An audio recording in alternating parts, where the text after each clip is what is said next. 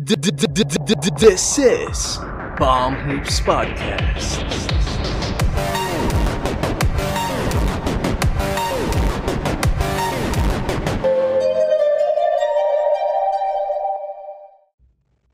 What is up, guys? This is Pamus Podcast hosted by Jem Angelo. Don't forget to like, comment, share this video, and subscribe. Click the notification bell as well to keep you updated on our latest releases and help us to reach 1,000 subscribers. We're also available on, on Facebook, Instagram, Twitter. Uh, just check the description down below. And gusto nyo rin may follow sa mga personal accounts namin. Andiyan yan sa baba ng mga, mga mukha namin. And also, we're also available on Spotify, Google Podcasts, and Anchor kung gusto nyo mar- marinig kami on the go.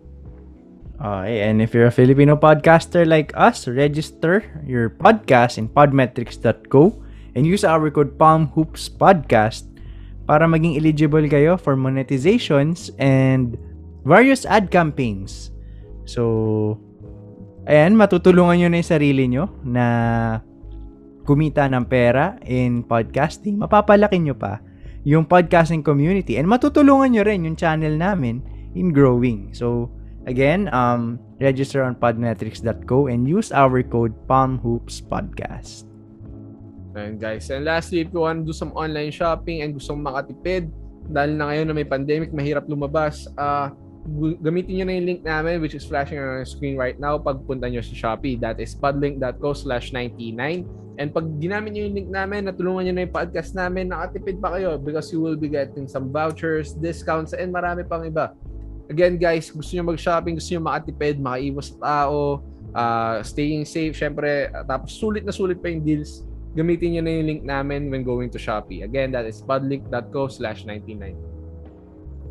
Okay, so in this episode of The Dive, we will be talking about medyo timely na issue to kasi medyo funny pero I can get why why it happened is yung issue nga ni Dennis Schroeder and yung underwhelming na contract niya. To be honest, this is not limited to Dennis Schroeder. Paulit-ulit na rin naman nangyari to dati. Si Nerlens Noel na ganito na. Si Monte Ellis na ganito na rin. So, and the next victim is, ano, is Dennis Schroeder. Pati sila Trell Sprewell pala. na ganito Although din. yung Trell, medyo bobo talaga yun eh. Paano doon niya mapapakain yung pamilya niya sa 25 21.5 million dollars? parang parang never pa ako nakahawak ng ganong kalaking pera eh. Pero anyway, ano, um, balik tayo kay Schroeder. So, ayun nga, nag-sign siya ng 5.9 million dollar deal, one year, sa Boston Celtics. So, anong tingin mo nangyari dito? Uh, na, na, na, nakaligtas yung Lakers. Yun yung una kong mapapansin. Kasi ano, they were offering Dennis Schroeder 4 years and 85 million at the start of the season, even up until to the middle of the season para mag-extend siya with the Lakers. Pero uh, Dennis Schroeder wanted that much money, something more. He wanted 120 million and that was well publicized all throughout the season na he wanted more than just 85 million. And that turned off a lot of teams na are you really worth 120 million given your production? na you're not that great of a shooter. Maybe you're one of the better defensive guards, but you're not one of the best. You're also not one of the best playmakers, and your primary asset is scoring na. I can get maybe for around 60 million with the likes of uh, Lou Williams, Danilo Gallinari, yung mga ganong players. So why should I bother getting you at 120 million? I think that's mm. one of the things that turned off a lot of teams.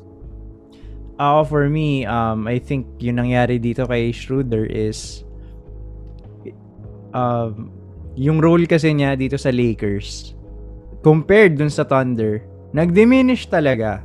So, it kind kind of expected na nabababa talaga yung numbers mo. So, syempre kakampi mo ba naman si Anthony Davis tsaka si LeBron James? Talaga mababawasan ka ng touches sa bola.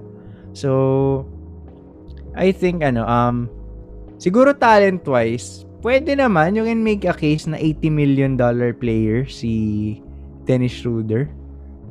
Pero, syempre, contracts are based sa past performance mo sa previous season. Hindi naman seasons prior or kung ano yung tingin mo sa sarili mo. Kasi you will be valued based on your numbers eh. That's the reality of the NBA.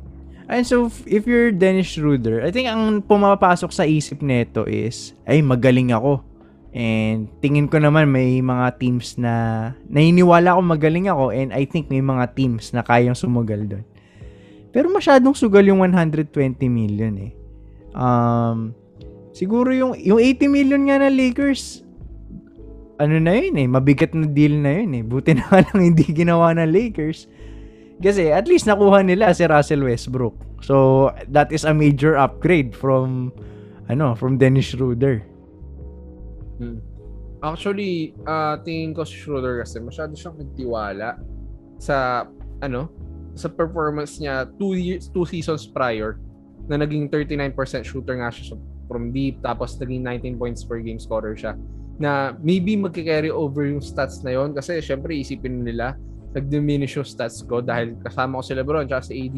What I think Dennis Schroeder did not understand is yung naging underlying issue nung pag yung constant na pagsagot niya na I want that money. Na Mm. not all teams are that uh, uh, okay with Generous. players na money first. Ah, kasi ang tinitingnan ng isang team, syempre, when adding players, syempre, gusto nila magdagdag ng star player. But at the same time, when they add players, they want players na hindi ganun ka-demanding on the money side. Kasi syempre, you want to save up the most eh. Pero get Mm. the most out of your talent. That's, uh, I think that's uh, uh, a truth for every industry. Pero much more so Oo for the. NBA.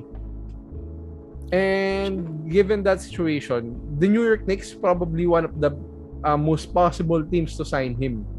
Uh, thought na, oh, we can say we can sign Schroeder, uh, Schroeder to the amount that he wants, but is he a winning player? Or maybe if we sign him, tapos mag-drop off na yung stats niya because he finally got the money. And I think that's one of the things that turned off a lot of teams. Ayun, so hindi siya Luoldeng, hindi rin siya Timofey Mozgov. Mm. so, and um, dapat siguro, hindi na lang pinapublicize ni Schroeder na ganun yung gusto niya. Kasi, parang pinaalam mo na greedy eh. ang, ang may mga karapatan lang gumanon are superstars. As, similar situation dyan is si John Collins. Parehas yung ginawa nila ni ano eh, ni Dennis Schroeder. Ang difference lang kasi, etong si John Collins, nag-produce talaga. So, worth it talaga yung nakuha niyang 125 million ba na Mm. na contract, Contract. extension. Ayun. So, comparing naman John Collins to Dennis Schroeder, mas bata si John Collins, tapos tried and tested na this playoffs. So, worth it talaga yung 120 million ni John Collins. Are you saying na ganun ka rin ka-valuable if you're Dennis Schroeder? No. So, hindi realistic na 120 million, ano, 120, 125 million dollar player ka. And I think nga siguro 50 million dollars na 2 or 3 years. Ano na yun eh, sakto lang for ano, Dennis Schroeder. Hmm. Mga something na 3 or 45. Uh, I, I think he's worth at least uh, 3 or 60. Siguro tingin ko Mhm. okay naman sa ganun. Kaso yun nga, nag- naging masyado siyang greedy. And I think one thing na crucial na, na kalimutan niya and maybe also his agent is recency bias. Kasi pansinin mo yung mga players na ano ah, nag-excel after winning a championship. Rajon Rondo, after winning a championship, got a 2-year 14 million from the Atlanta Hawks. PJ Tucker, at his age, nakakuha pa siya ng 2-year 15 million sa Miami Heat. Merong ano, Hmm. merong recency bias lagi yan when you're signing with teams after after your performance, after your last performance. And for teams to expect you to expect to pay you 120 million after a subpar playoff performance where they saw you put out a game na zero points, ah, asa ka pa? I think you can ano eh, you can connect this with the player empowerment era. Na players are believing much more in themselves. Ah, nangyayari nga, they feel entitled for bigger contracts. Um, and they feel na gusto ko sa team na to, so i-trade nyo ako dito. Parang, ano, um, dati hindi naman natin nakikita yan eh. So, tapos ngayon, nakikita na natin lagi. And, parang, naiisip ng mga players na ay ganito yung gusto ko so makukuha ko to. And reality check yung nangyari dito kay Dennis Schroeder na it doesn't work that way. You ano, you have to be at a certain um, certain level for you to demand those things. Hindi pwede na gusto ko 125 million, 120 million bigay nyo sa akin. Hindi mangyayari yun. Parang kung pwede lang mag-ask sa magulang natin na ano eh, taasan nyo yung sa, taasan nyo yung allowance ko ng ano, ng isang libo. Mangyayari ba yun? di ba? Parang... La- laging may kapalit. No. Ano yan, may... As a player, though you, it's good na you're rooting for yourself and believing in yourself, pero don't be detached from reality na ganyan talaga eh. And you can't dictate naman eh kung ano yung ibibigay sa'yo ng mga teams. Kasi you can only take an offer na in-offer sa'yo. Hindi ka pwede mag-demand. Siguro kung superstar ka pwede, like LeBron James, Kevin Durant. Pero if you're a role player or uh, just a starting caliber player, wala ka sa ano, wala ka sa ganung level. So you, you really have to learn your place. Hmm. Kaya, ayun, ending napunta sa Schroeder sa Celtics team na quite underwhelming and at such a small contract. 5.9, I mean, the difference. Isipin mo, uh, you had 85 million on the silver platter presented to you. Tapos napunta ka sa 5.9, uh, that sucks. I I feel bad for Schroeder pero eh, he had this coming. So for So- players, uh, dapat talaga ano, when you have the opportunity, grab it. If you feel like you improve yourself, then by all means yes. Pero once situation changes, also learn to assess where you should be. Kasi hindi siya nag-change ng ano eh, ng ideals niya after no subpar playoff performance niya. Parang, I still want that 120 million even though I had a bad performance. Dapat in-adjust niya. Tsaka ano, um, kahit naman nung lumabas yung balita na dinecline niya yung offer ng Lakers for a contract extension. Lahat tayo nun parang, ba't di mo kinuha yun? Hmm. Saan lang ano eh. Parang, it's common sense, di ba? Na, kunin mo na yun. Kasi, you're not, you're not getting any younger. And, I'm pretty sure, yan na yung peak ni, ano eh, ni Dennis Schroeder. Hindi na, hindi na masyado gagaling yan ng, ng significant. So, dapat kinuha niya na talaga yung 85 million. So, um, so moving forward, um, anong tingin mong mangyayari dito kay ano, Dennis Schroeder? Um, would he would he ask ba to be waived for ano for and hoping na may makakuha siya ng bigger contract o ito na lang talaga yun? I think ano, he's gonna play out this season. Uh, usually naman yung mga players na katulad ni Schroeder, yung mga kaya mag-put up ng mga numbers talaga, pero have issues with uh, performance or a mentality, tapos money. I think this excel when given this kind of uh, top opportunities. Eh. So maybe we'll see a six-man performance again from Schroeder, and from there, maybe teams will still be apprehensive of giving him that 120 million. But I'm uh, I expect teams to offer him at least 60 million by season end. Mm. So, and I think Boston is a good destination for him because wala masyadong mga guards ang Boston. Si after Marcus Smart, wala na. Yun na, sila Carson Edwards. Hindi naman, No, Hindi, Hindi naman starting- starting caliber yung mga yun or even second stra- second string. Hindi sila ganun kagaling. So, I think ano, maganda naman yung pasok ni Schroeder dito. And he'll get the opportunities to ano, to inflate his numbers. Kasi ano eh, it's basically Jalen Brown, Jason Tatum. Tapos siya. Hindi naman scorer yang si Marcus Smart eh. So, he'll get ano, he'll get he'll get shots, he'll get touches. Hindi hindi problema yan. Yung pera lang talaga yung problema niya. Unfortunately for Schroeder, hindi nag apply sa kanya yung once a Laker, always a Laker. Kasi nag-Celtic siya. so, pero siguro ano eh, um, wala talaga nag-offer sa kanya Oo, ng kontrata. Wala talaga. Kasi- Sobrang sama ng reputation eh. And I think ah, hindi ko sure kung kailangan ba natin ilagay lahat ng blame kay Dennis Schroeder. Or syempre may part din sa blame yung agent niya. Mm.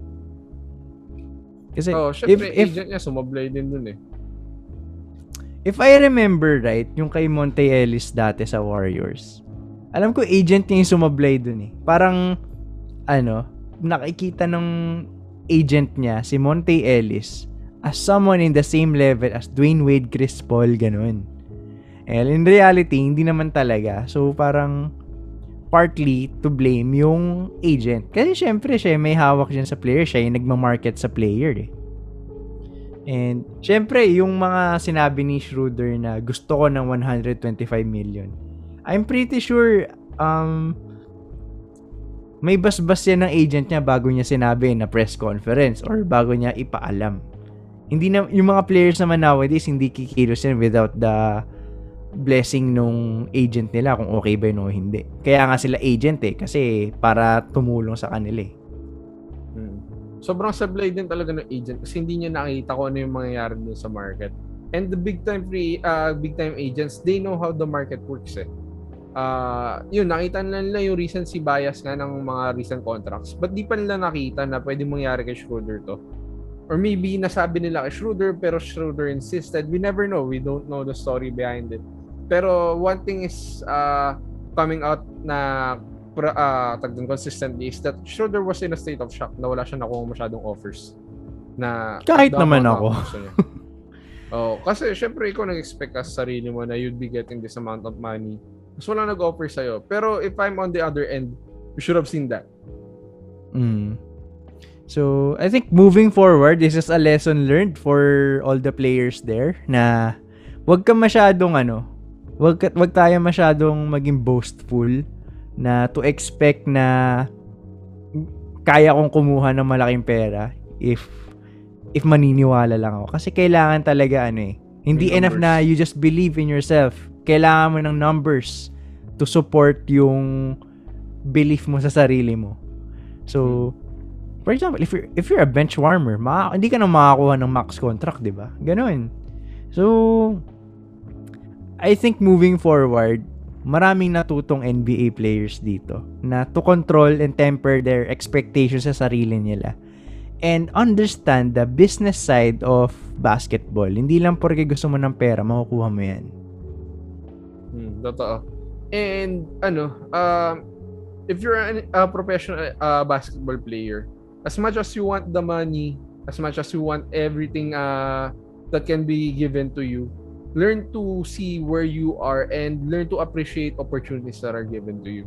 I'm not saying na pag binigyan ka na ganito, if you feel like you can get more, wag mong tanggapin. Kasi some players do get that. Uh, yun nga, si John Collins, Jimmy Butler, for example, na ano eh, napatunayan nila eh. Pero if you have a feeling na maybe I can't or maybe hindi pa ito yung time for me to ask this amount of money, learn to assess din na maybe you should adjust.